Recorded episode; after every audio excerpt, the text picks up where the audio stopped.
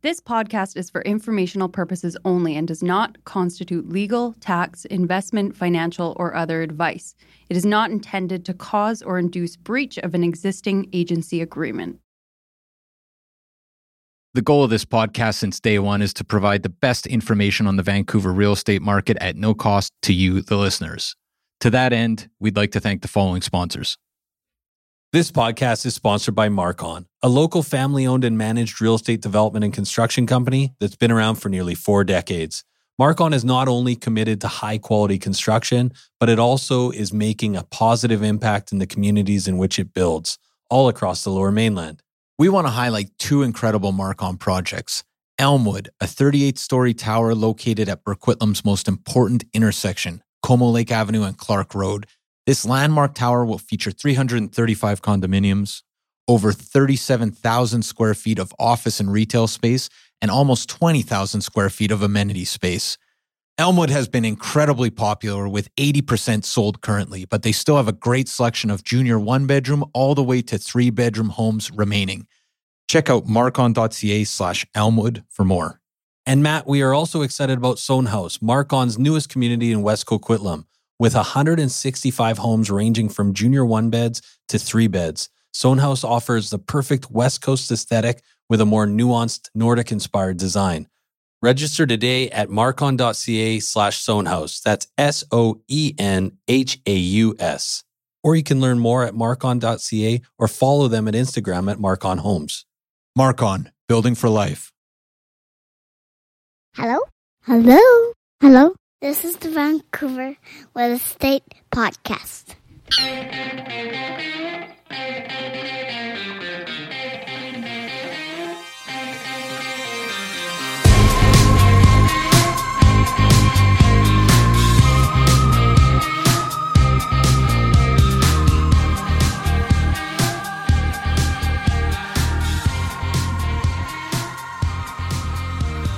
And welcome back to Vancouver Real Estate Podcast. I'm your host, Adam Scalina. And I'm your other host, Matt Scalina. Matt, we've got Tom Davidoff on the program today. Yeah, talking about the election. Fan favorite. Fan favorite.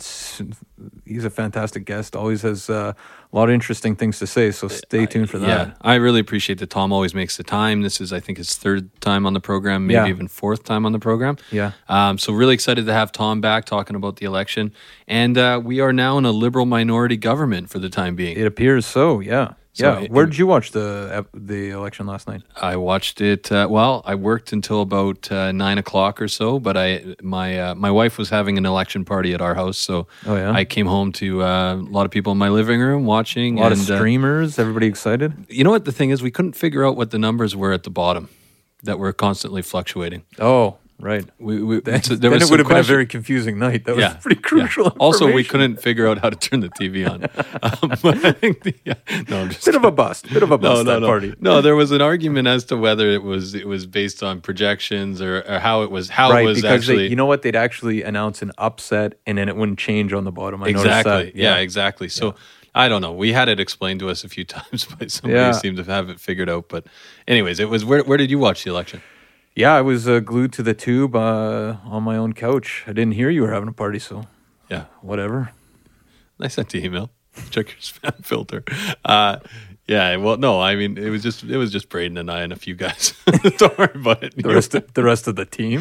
yeah, exactly. It was like everybody but me. Exactly. Yeah. Um, anyways, well, we've got a long interview with Tom. He's got a lot to say about the election and and some conversation about the market. Because last time we talked to Tom, you know, we were in totally different uh, climate. It was January, and uh, everybody was feeling a not not quite as bullish about the market. So um, yeah, it's interesting to hear his take now. so. Without further ado, here's our interview with the associate professor at the Sauder School of Business, Tom Davidoff. Enjoy, guys.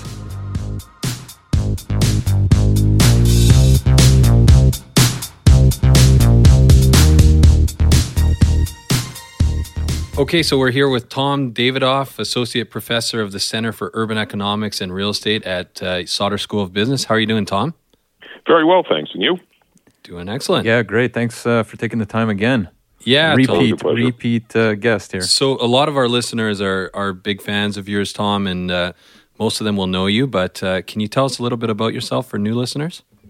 Yeah, sure. I teach uh, real estate and uh, real estate finance and economics uh, at the Sauder School of Business at UBC. Uh, I'm originally uh, from the U.S., worked uh, in shopping center development briefly after school, went to grad school, really enjoyed economics, and so I've been doing economics for quite a while now. Wow. What was the shop, out of curiosity, what was the shopping center development? Yeah, so we worked. Uh, so it was Forest City Ratner companies. You know, if you know the uh, Nets, the New Jersey Nets moved to Brooklyn. That's an example of one of their deals. And you know, the Nets were brought to uh, Brooklyn so that they could sort of have sole source opportunities on an urban renewal site in uh, downtown Brooklyn, where we had also done a bit of a shopping center.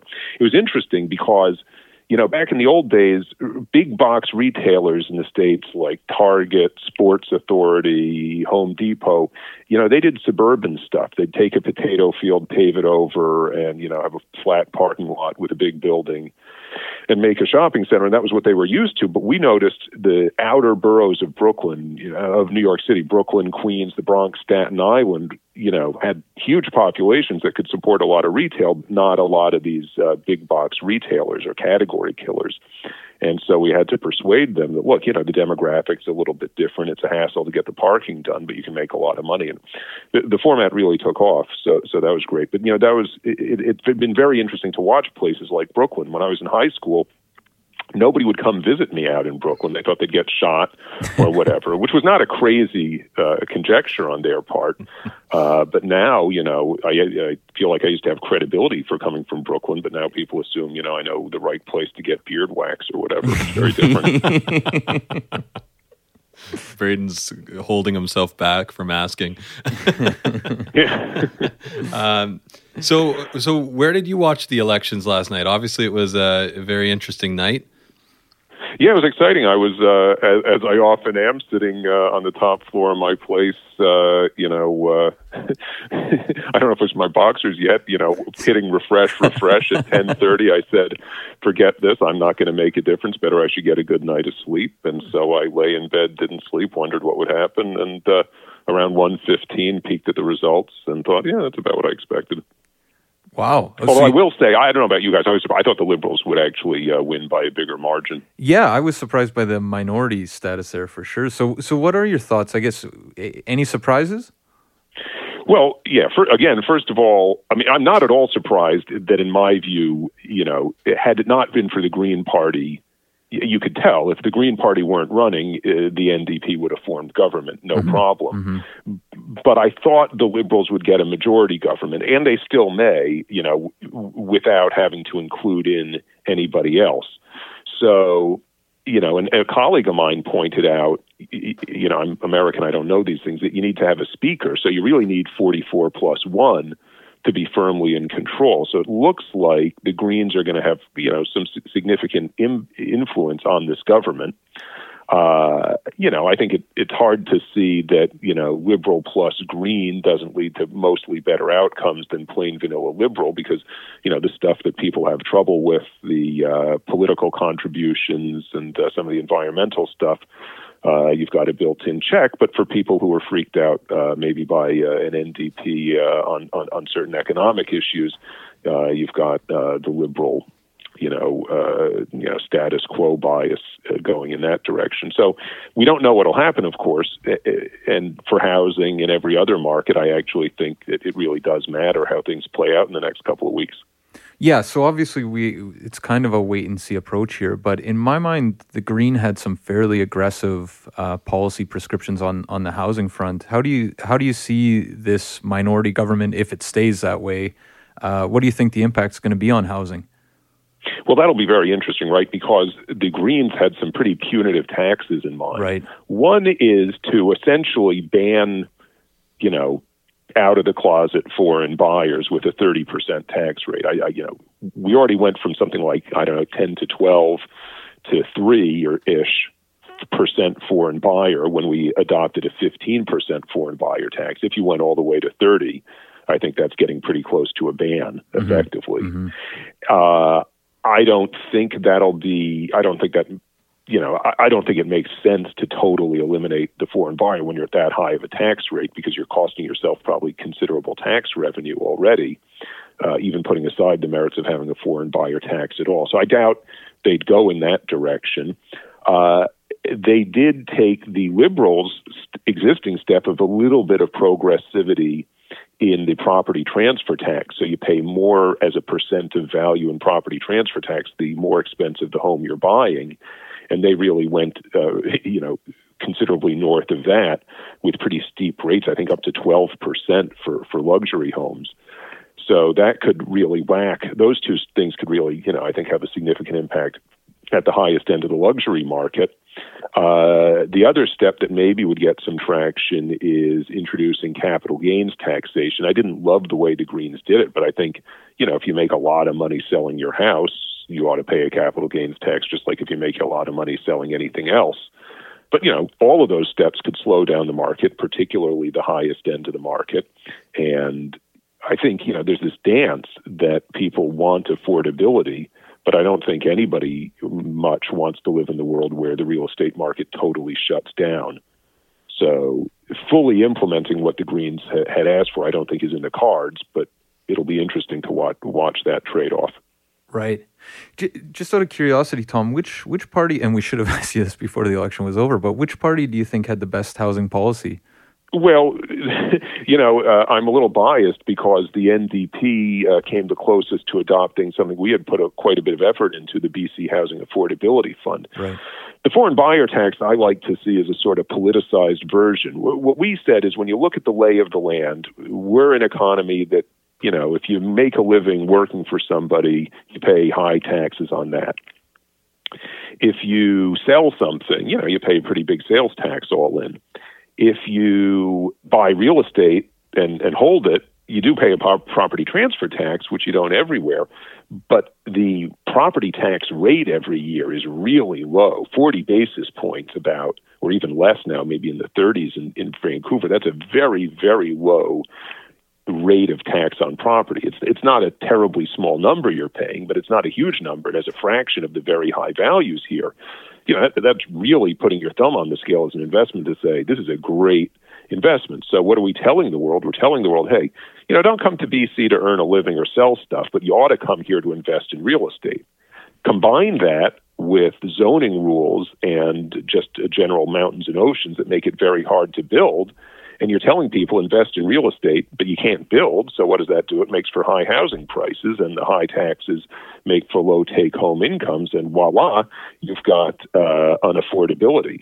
So what we had said is, you know, forget whether you're foreign or not, but like just owning property ought to be high tax unless you're earning a living or serving as somebody who is earning a living's landlord. So it's sort of like the empty homes tax in Vancouver, except for instead of either you pay it or you don't, you get credits uh, for taxes paid, for long time served in the home, for being a landlord.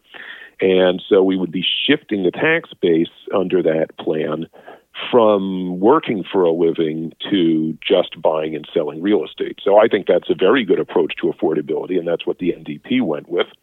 They also did something I like a lot that, that sort of got some grief, and that is the $400 a piece renter credit. Mm-hmm. And a lot of people say, oh, that's small potatoes. You should take that money and build apartments. But if you think about it carefully enough, and, and the NDP, by the way, did say build apartments on top of that. But, you know, eh, eh, t- spending some money on giving it to renters, you might say it's not a lot of money. But if you take not a lot of money and build units, suppose you take $200 million, which I think is ballpark what $400 a renter costs. I'd, I'd have to check, check my math a little bit. But suppose it's, you know, a couple hundred million dollars a year. That would build 200 apartments a year in, in Vancouver you know, 200 apartments means almost nobody among the renters benefits. Mm-hmm. And so you're giving a huge benefit to a small number of people as opposed to the $400 renter credit, which is a small benefit to a lot of people. Mostly, we think, you know, when we're giving away a benefit to people, you don't hold it in the form of a lottery. You know, you want to give small benefits to lots of people. So I, I, I liked both the tax approach and the subsidy approach of the NDP uh, better than the other parties. Why do you think that the NDP did so exceptionally well in Metro Vancouver? Yeah, was housing the driving force there? Well, that's a great question. Um, you know, I'm you know, there's a lot of multifamily housing in Vancouver, so I think you have a lot of renters. Generally speaking, I'd say if you're low income and a renter, you know, for a lot of reasons, you would prefer, including housing, you'd prefer the NDP. If you're high income and a homeowner, uh, out of self interest, you'd probably be more inclined to support the Liberals. And then, you know, there's a lot of other, you know, idiosyncratic stuff. But but economically, it's sort of right wing, left wing. And when you have an urban audience, uh, a they tend to be renters and young, and B on social issues they're they're going to tend to skew uh, left as opposed to right. So I think Vancouver's a very natural riding. You know, we begin to see this in the U.S. It's, it's you know the cities are all 100% Democratic, and it's right. not necessarily economic self interest; it's the cultural stuff. You know, it's a little bit of a different environment here. It's certainly not. Uh, you know, I wouldn't call the BC Liberals the Tea Party, but I, I think there is a right left spread like in the States, and urban rural tends to be a divide. Okay, so Tom, so shifting gears, so we had you on the program in January, kind of with some market predictions, and at the time it was a very soft market. We all yeah. didn't know which direction it was going to be Feel, going. Feels like years ago. Yeah, it does feel like yeah. years ago, but we were kind of recovering from the hangover of the foreign buyer tax. Um, now, what are your thoughts on where the what the market has done since then? We're in a it seems to be in a we're in a climbing market again. We're very busy. What what what's your take on things? Well, first of all, my take is don't play back what I said then. Because I think, like everybody else, I was pretty bearish on where the market was heading this year. I believe you said um, don't buy. Yeah, we well, asked straight up, but we were. It, would, it felt it, so different. It felt very different at that time. Well, and the, and that's about when the market turned around. Um, you know, what is it that that turned this market to be incredibly hot on the condo end, especially? Uh, you know, I think the single family has also recovered since January. You know, there were so many headwinds. There was the foreign buyer tax. Uh, there was the new mortgage qualification rules from Ottawa, and and you know those those were both pretty big steps uh, that seemed to, to really have an impact on the market. Uh, obviously, foreign buyer less so as you get into more of the affordability range. Now, I would love to point the finger at the BC uh, Home Partnership Loan Program, which allows uh, buyers who don't have huge incomes and who buy properties less than $750,000 to put as little as 2.5% down and get some money um, interest free for five years pushing first time buyers into highly leveraged home ownership is usually a pretty good way to heat up a market. The problem is, uh, and I will be the first to admit this, I'm not sure that there have, I don't know, but I'm not at all sure there have been enough home partnership loans as a share of the market to explain, you know, cert probably some, but I don't know about all of the very large increase we've had in the condo market. So, you know, maybe it's just the psychology of a couple of adverse events giving way to just the fact that we're in a very low interest rate environment. That's got to be part of it. Uh, and uh, the market is continuing to adapt to those low interest rates. It could be, you know, a, a market can build on itself, a return of confidence and FOMO or what have you uh, uh, in the condo market and, and, favorable demographic trends. I'm not sure. Again, I'd love to blame uh, or or credit the home partnership program for rising prices, but I, I think there's something else going on very likely.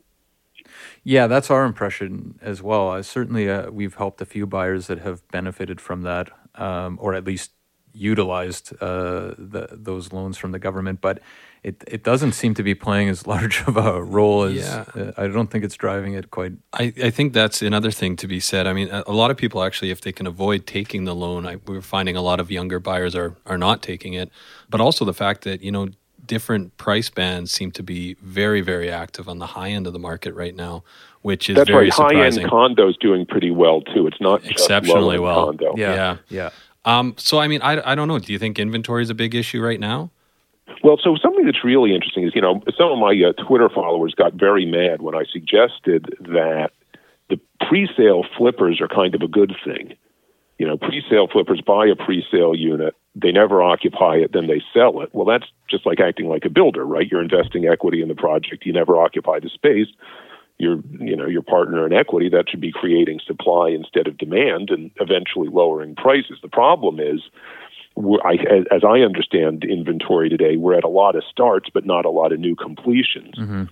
So it may be the pre-sale frenzy spec buyers are sort of competing with buyers in the completed home market. I, I really need to work that modeling out because there is a lot of pre-sale. Like, and the pre-sales are totally nuts, right? Like as nuts as the existing market is, you're getting what two thousand bucks a square foot in, pre-sale. yeah, is, but there, you but, know, a lot of money. Yeah, but there's so little of it, right? In Vancouver, there's, mm. um, you know, what it we're finding spoken is, for pretty quickly. Huh? Yeah, and there's and there's right now selling downtown. There's what three projects in maybe the last six months, and they're all sort of larger, kind of two and three bedroom projects, luxury.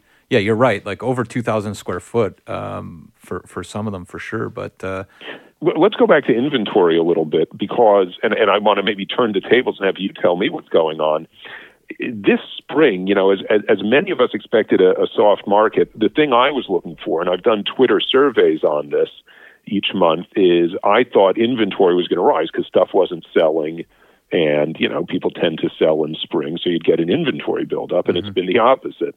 You're getting 100% uh, sales to new listing ratios, and the inventory, you know, has been flat at about 2,300 ish, you know, the entire spring. You just have not seen that bulk up in inventory. So, there are a lot of buyers now. There weren't in January. Uh, one thing you hear is people are not selling. And is the story, well, you know, if you didn't sell in 2016 at those really awesome prices and great sellers market, you know, you must really not want to sell.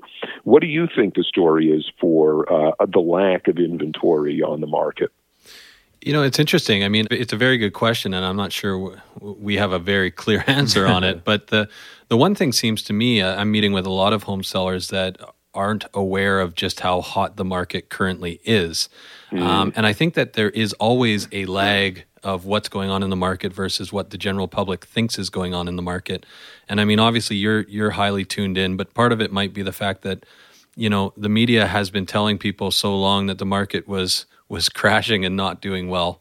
Um, and whereas now, just in the past couple of weeks, we've noticed, you know, about a, a, three to six month lag, which tends to be when the media picks or up on what's even, really going or on. Or even a month level. or two lag. Yeah, right. Month Where or we, two lag. We were feeling really busy when they were still talking about it. You know that it was slow. The other thing that I noticed in talking to people, especially people that either grew up in Vancouver or have been here for a generation or two, there is in this is undoubtedly in large part because their families have made out so well over the last 30 mm-hmm. odd years in right. real estate. There's a bedrock confidence in this market. You know, in say East Van Homes, right? When it started dipping, the people that were picking up stuff in December and January were people that knew this market very well. Um, and yeah. and that, that's my impression is that there's there seems to be um, you know people who have weathered this the storms over the last generation or two that are really bullish on the future. So is that that's an argument for holding? Is what you're saying? That's right. Is that yeah? Okay. And you know that's really interesting as an economist, uh, and I I got to get into more of the micro data. But in the U.S., even in the housing boom in the mid 2000s, it's very hard in the data to find a lot of evidence of people responding to high home prices by getting out of the market and cashing out. But there is the story of the Haffers here in Vancouver who have been going away to Vancouver Island. Uh, and, and you know taking half the money, putting it in the stock market, half into the new house on Vancouver Island, and uh, you know because the price movements have been so huge, you have to think some people will respond, and maybe that's what I was saying is you know, seeing high housing prices could lead to two responses. It could lead to, wow, what a great investment. I'm never going to leave. Or it could be, you know, this is crazy. I'll never have a chance like this again. And, and, and the former group of people maybe expressed themselves in 2016. So you're left with a lot of the latter. Uh, it, it's it's possible. Usually, it seems like what drives people to the decision to sell a house is just a life event, getting married, uh, want to trade up, uh, move out of the kid, you know, parents' basement, what have you, uh, or get older and, and cash cash out, go to a nursing home.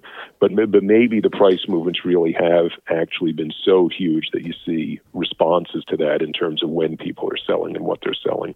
So yeah, and Tom, you know, we we wanted to bring up as well. We talked about it last episode, but that you know Bob Rennie was out with the stat that 193,000 homes in Metro Vancouver are owned outright, clear title uh, which amounts to about 197 billion dollars worth of real estate.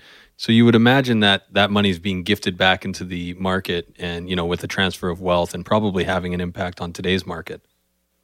Yeah, the daddy money can build on itself, right? Right. So uh, that that recycled family home equity, I think in 2016, everybody thought it was a part of the story. And even with a bit of a correction into January, you know, in the latter half of 2016, obviously people are still in extremely positive equity positions. So that part of the story of 2016, you're right, uh, did not go away. So um, the millennials using mom and dad or grandma's money are are still still a force to be reckoned with on the demand side.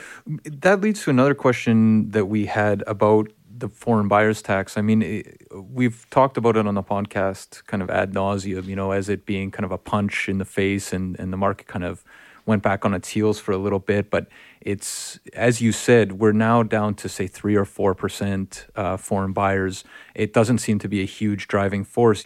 It, was the foreign buyers tax effective? Uh, do you think it's cooled the market in any meaningful way? Well, I've been plotting out um, sub market performance and you certainly see a bigger dip in single family and in higher value, you know, better situated homes uh, in terms of the timing of the tax. So, uh, you know, I suspect that the super luxury end it would be challenging to argue there was no effect. Although, again, you know, you're swimming into a tough stream. I think by May or June, it, it seemed like the market might have been slowing down a bit. So it's a little hard mm-hmm. to prove that there was an impact. You know, uh, to the extent there was uh, it looks like after the fact it really was uh, more concentrated maybe than, than, than some people thought it would be. Uh, you know, because condo did dip, I think, uh, in the second half of 2016. But I think it's pretty clear single family took a much worse uh, hit uh, than did condo or townhome or duplex. And so, you know, that would be consistent with foreign buyers being a being concentrated in higher end product, and B, uh, you know, may be willing to switch to lower end product to pay, you know, the same 15%, but a lower tax amount uh, in response to the tax. I also suspect foreign buyers have probably been pushed to the pre-sale market, but that's a guess because I don't have good pre-sale data. What are your thoughts? Do you have any predictions for the rest of the of the year here, Tom?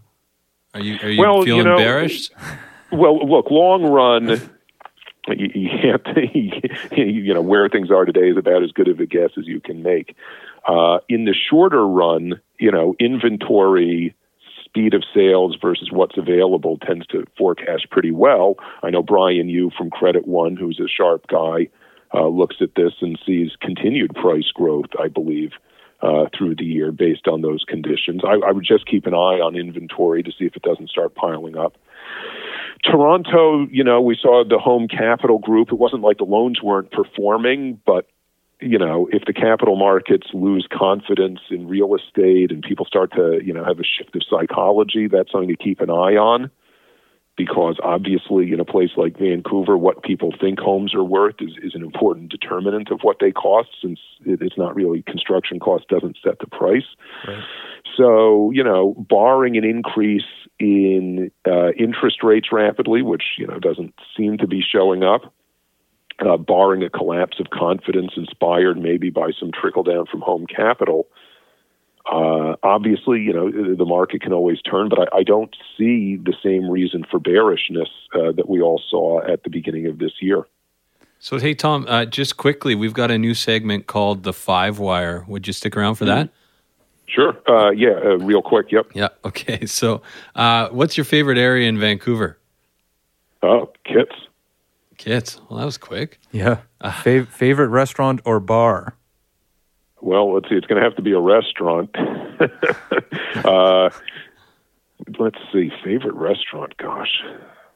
You know, I really like my sushi. So, uh, you know what, though? I, will go with outperformer. You know, I really don't tend to like uh, Chinese food. I, you know, I'm a bit of a health maniac, and, and that usually runs afoul of it.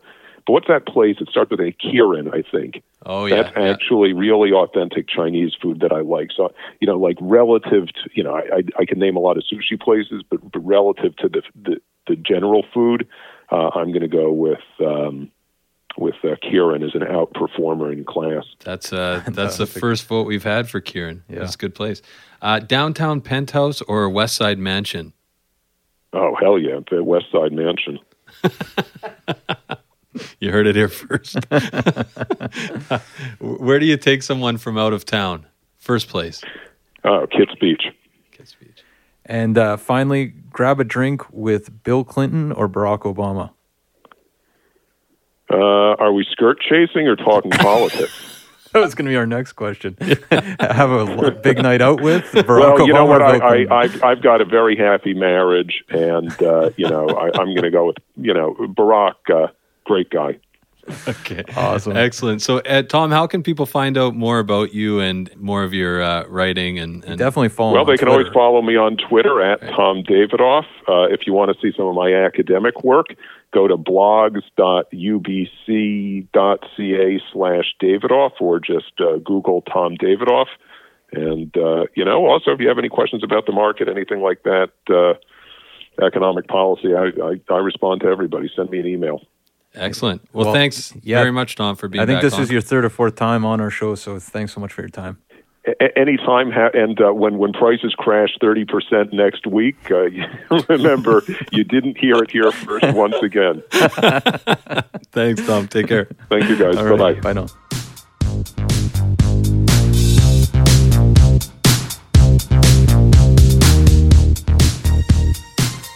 So there you have it, folks. Our discussion with Associate Professor at the Sauder School of Business out at UBC, Tom Davidoff. Straight out of Brooklyn, Tom Davidoff, Matt. Yeah, Uh, I mean that used to get he used to have cred. That's uh, I didn't realize he was from Brooklyn, although I knew he's from the Northeast. Didn't you do a stint in Bed-Stuy?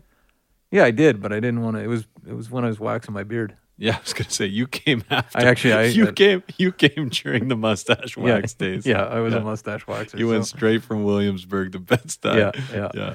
Yeah, but uh, yeah, no, it's great to have Tom on. He's a, he's an awesome guest. I think that's his third or fourth time on, um, and he's a guy whip smart, follows the market, and uh, provocative. Got a lot of opinions. He's a great guest. For sure. No, and it was interesting having him recap a lot of the policy, uh, the housing policy for each party. And I'm, Yeah. you know, I'm glad we finally got to that. Now well, no, I'm glad uh, we waited till the day after the election. It was super useful for everyone. Yeah. Yeah. Oh, so that's what the NDP planned. Yeah, apologies for that. You Yeah. probably you probably read it on your own, though. I was going to say this might not be your only source for news. I hope not. I hope not. yeah.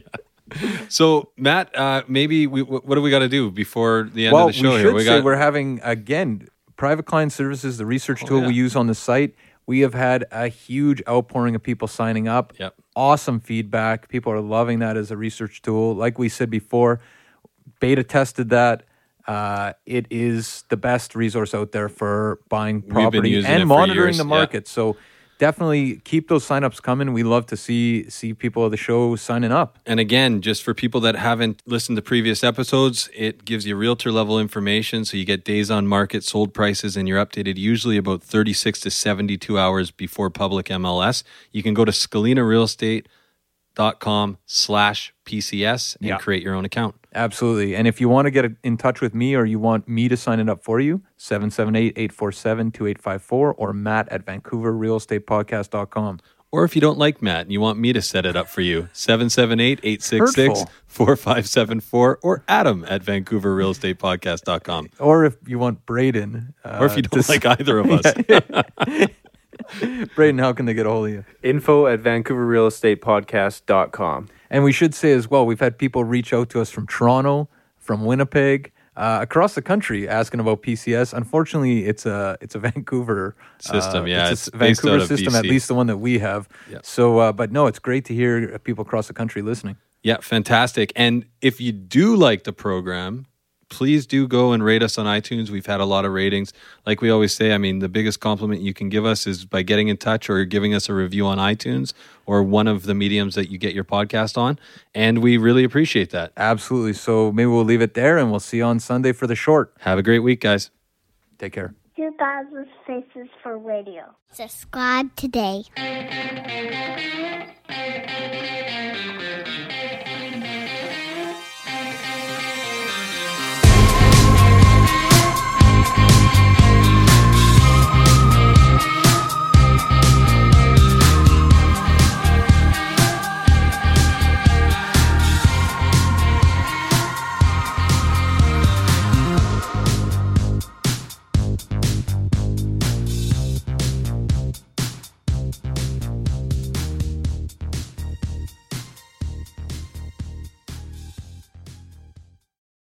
Hey, everyone.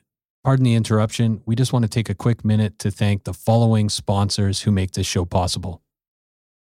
This podcast is sponsored by Common Ground Consulting. Are you developing in the lower mainland? Common Ground Consulting is a development management and consulting company with experience in single family, townhouses, multifamily, and commercial developments. What I love about Common Ground, Adam, is they manage the whole development process from due diligence and feasibility reports for initial purchase of land to completing rezoning, development permits, and building permits. They streamline the whole process with strong relationships with sub consultants and municipalities and a deep understanding of all city requirements. Common Ground Consulting feasibility and efficiency prioritized every step of the way. Learn more at commonground-consulting.com or 604-807-6419. We are also sponsored by Oakwyn Realty. This is our real estate brokerage, best brokerage in the city, hands down. If you are in the industry, a new agent, an aspiring agent, somebody just looking to make a change, new culture, new energy, new resources, head over to oakwyn.com slash join, type in VRP 2020. That's oakwyn.com slash join, type in VRP 2020. Not only do you get to meet Michael Morgan and the gang, the big wigs over at Oakwyn, you get a huge incentive for first going to oakwyn.com slash join, typing in VRP 2020.